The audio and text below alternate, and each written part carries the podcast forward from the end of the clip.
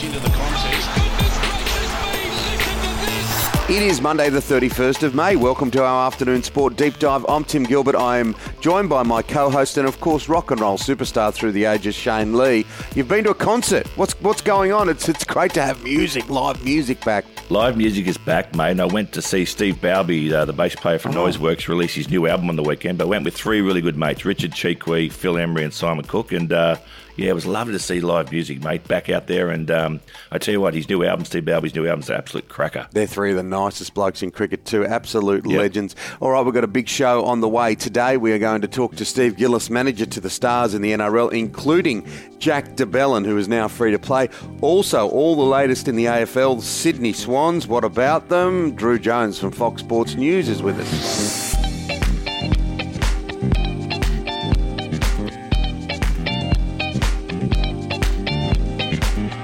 So, Shane, look, this is an enormous story, this rugby league story. 12 months ago, Peter V'landys was the white knight charging ahead, keeping the game going. Now there seems a lot of people, including many of the senior players invested in the game, very unhappy to the point where they don't want him in the job. Yeah, well, I'd be very unhappy too if I was a player and you're playing with, with your livelihood. Um, he's very, very bullish, isn't he? And he's not, not taking a backward step at all. But uh, yeah, some senior players now uh, asking questions and, and demanding um, some answers because, you know, if you take away uh, a player's livelihood, um, then they're not going to be happy, mate. And particularly um, the chance to represent at uh, you know state of origin level and for Australia as well. It's a different game too, isn't it? It's very different to horse racing. There's so many more invested people, and look, we've seen some games. I get what they're trying to do, and and you know, they need to clean up high shots, but it needs to be done in a in a consultative matter. You need to speak to the major stars and get people involved. It's it's not something that you can just do with a stroke no, of a pen. No, that's 100% correct, Tim. And um, the, the, fact that you're doing it during the season and just on the fly is, is a bit ridiculous, I think. And and don't forget the the, the people who are going to the games as well, who, who pay their money to, to walk through the turnstiles, and they might, might want to see their their their, um, their favourite player, and all of a sudden he's been sent off for a for an alleged high tackle. Yeah, it's a bit ridiculous, I think. Yeah, there's been a few games that have been completely sabotaged. Hopefully they'll get it right, but I reckon that there's uh, going to be a bit of drama over the next few weeks in and around that space. What about Naomi Osaka? Talk about drama. There's tennis officials saying that she could be kicked out of the French Open if she doesn't uh, get it straight on this media ban. Remember, we came out last week on the show and said how she had banned media conferences for her own mental health. Yeah, I think this is ridiculous as well, and I think the fact that look, Naomi has um, every right to to not stand and go to a, um, a, a, media conference, but you, you, can't take the prize money as well. You can't take uh, money off endorsements, um, and, and, you can't expect to, uh, to earn money during the tournament because it's driven by the media. Um, it's driven by the people who come through the turnstiles. Once again, um, she needs to get there and do a thing. It's part of a contract. Simple as that. Yeah, and imagine if every player did it. It's it's untenable. So yeah, uh, Naomi Osaka already has copped a fine. I mean, uh, for these uh, sports people in tennis that have success, any sort of fine they take straight out of their ashtray and flip it at them. But it's more the whole idea of the threat that uh, they could kick her out. All right, afternoon sport. Jack de Belin free to play, and he played a reserve grade game on the weekend. We have his manager, of course, the NRL's number one rugby league manager, Steve Gillis, next.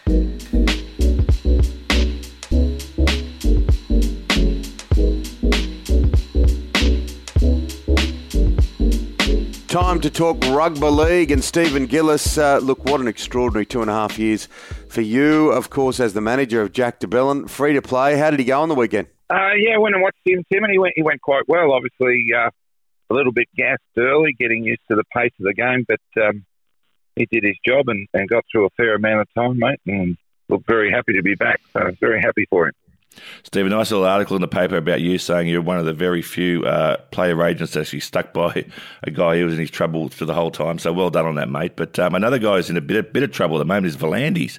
Apparently, senior players coming out saying they want to get rid of him. Yeah, Shane, look, I, I haven't spoken to any senior players or, or, players at all personally regarding this matter. It's probably something that I'll um, I'll have a look at today and make a few calls. Obviously, Peter's done you know, an amazing job since he's been in charge. And um, I guess at the end of the day, all, all, the players are looking for is a little bit more communication. Look, I don't think it's uh, an insurmountable problem. I'm sure it can be uh, addressed and corrected. I know Peter's very much a, a can-do man and, and, likes to get things done. And I guess the game's very, very lucky that um, someone like that is in charge because we have gone pretty slow over the years.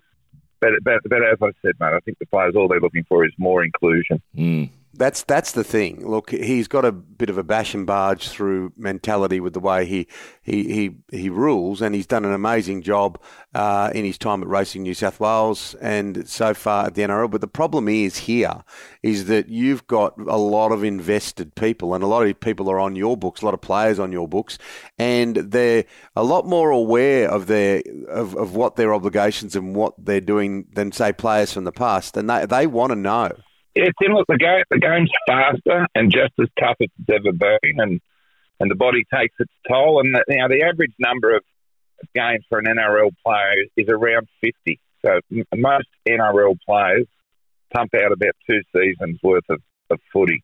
Now, Cameron Smith's obviously an exception, and, and guys like that. But it's a very, very short career span, and if the players are concerned about about something, I, I, you know, obviously they're entitled to be heard.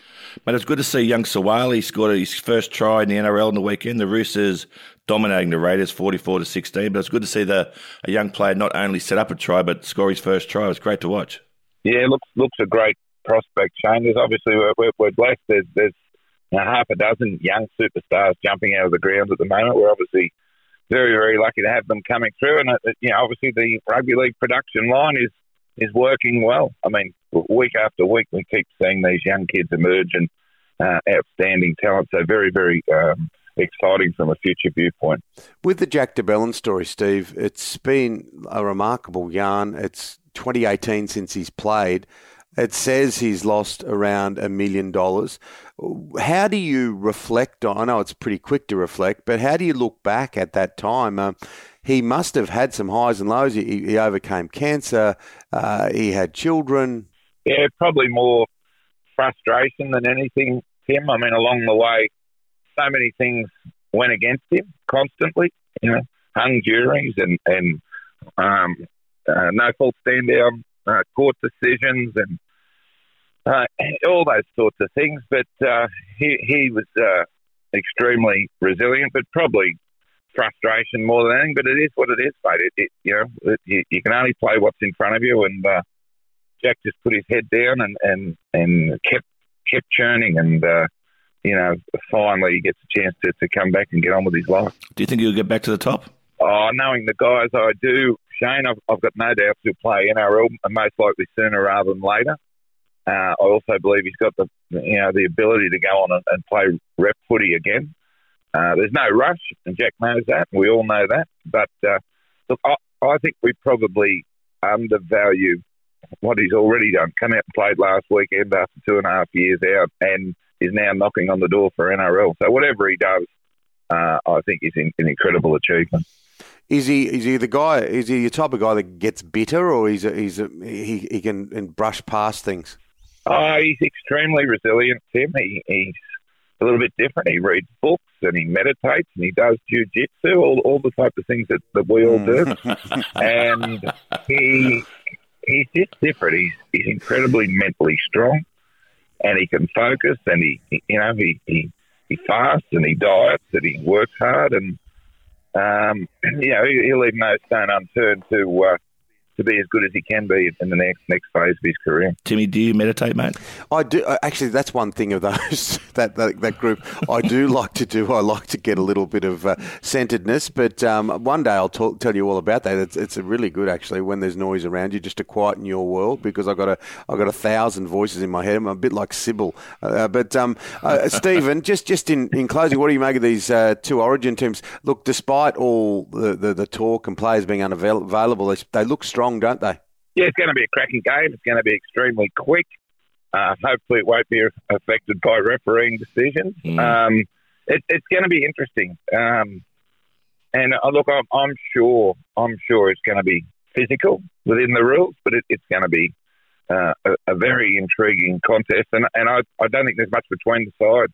You know, obviously, you start well, you get out of the blocks, you, you're a huge chance of winning game one. Well, we know that you're uh, actually have just diverted to the unused steam room at the gym to come and do this interview, and we really appreciate that. So let's get back to your burpees and your star jumps and your calf raises, and um, you get back to your gym work, and we will talk to you real soon on Afternoon Sport. Tim, just before I go, Shane, how's our soccer player, mate? He hasn't signed anything with anyone yet, has he? He hasn't signed anything yet, mate. He uh, he followed up his 35 goals two weeks ago with with a, another eight last weekend, so he's he's tracking well, mate. Okay, well, don't let him sign me. I'll be over in half an hour. See you soon, mate. Thanks, mate. Bye. Bye, guys.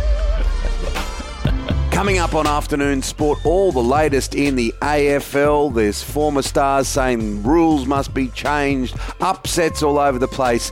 From Fox Sports News, it's Drew Jones. Play Sport is calling Game On for a new way to play, a free platform to explore and be inspired to connect to thousands of sport, rec, and well-being activities in your community. Just go to playsport.com. Play Sport, whatever moves you. Time to talk AFL and our man, of course, Fox Sports News, Drew Jones. Jonesy, how you going in lockdown, mate? We are thinking of you and all our Melbourne brothers and sisters at the moment. Hello, gents. Yeah, getting there. Mask has been planted to the face for a couple of days. Um, but yeah, the footy over the weekend helps.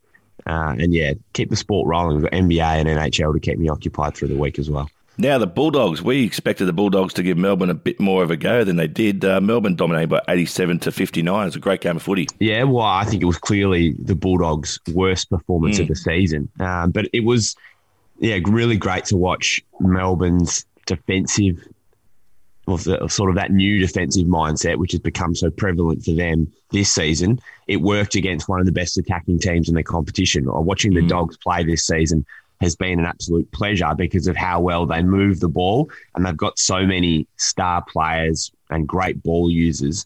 Know, the Dogs are a really pleasing team to watch.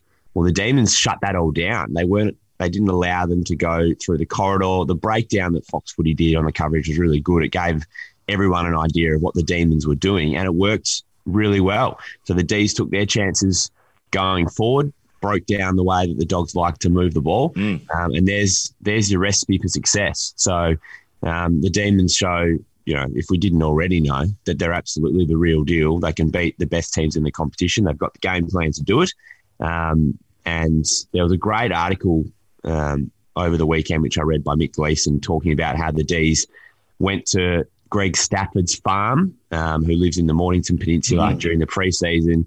They all sunk a few cans, you know, got the bonfire going, and had some really honest conversations that players were essentially being selfish in years gone past, and they cared about their own personal gains, um, possessions, Brownlow votes, all that sort of thing. They've chucked that out, and they they're all playing their role now, and it means that they're one of the premiership favourites. The other thing that really caught my eye on the weekend, and not just mine, was Brisbane's win. Uh, Chris Fagan, I've read a lot about him and spoken to people.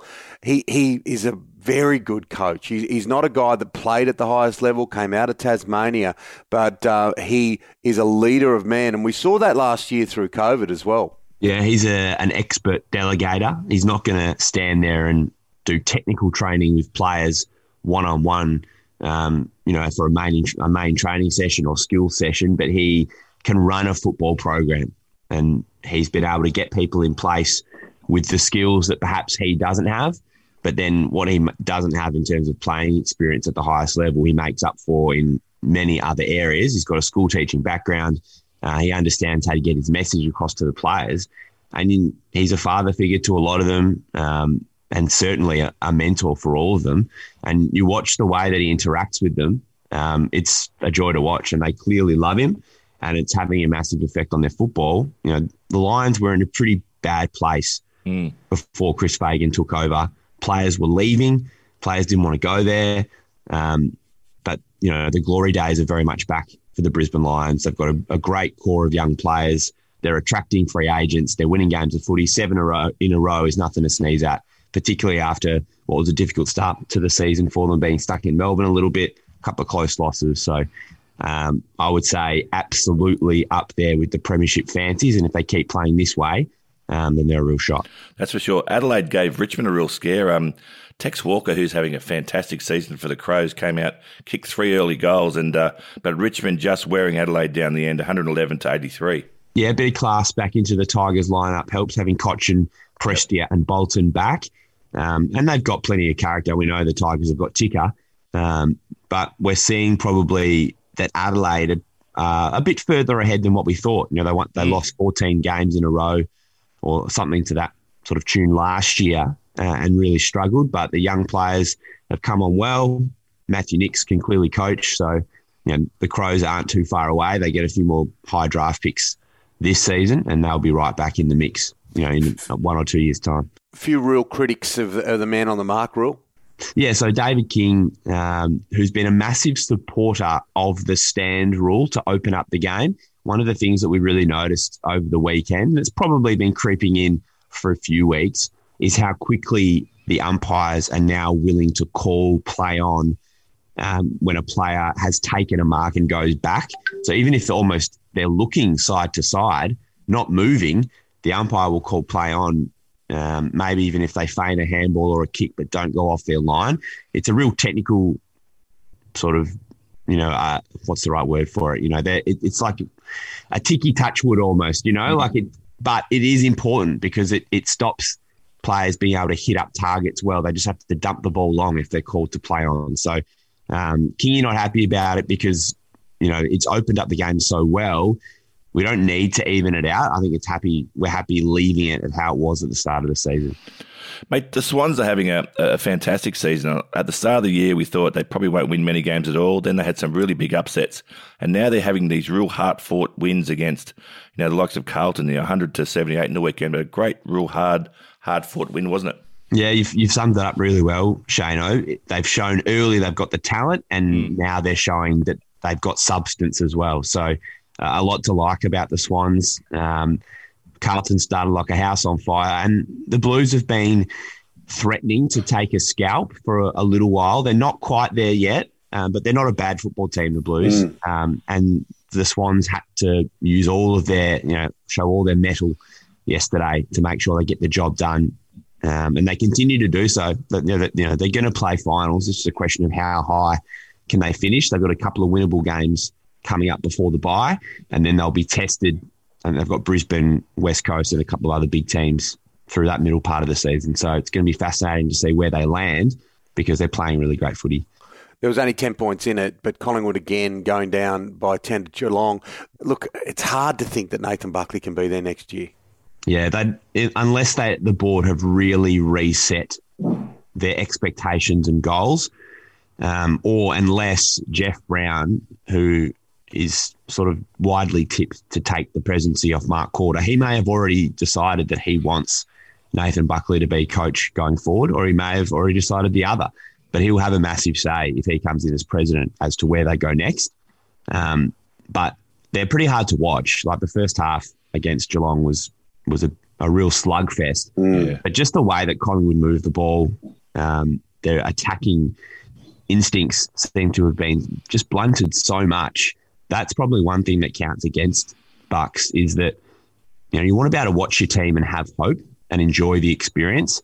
It's hard to do that with a Collingwood, you know, with Collingwood at the moment. You know, they're not winning games and they're also not playing attractive footy, which is not a great combo mate. And you, and you look at the players, it just it, in their eyes, you can see they don't know what to do, and they're almost hoping that the end of the season gets here faster than than, than it is, mate. They look really disillusioned. Yeah, well, unfortunately, there's still a long way to yep. go, and there doesn't seem to be many winnable games on the horizon for the Pies, so it's going to be a long year.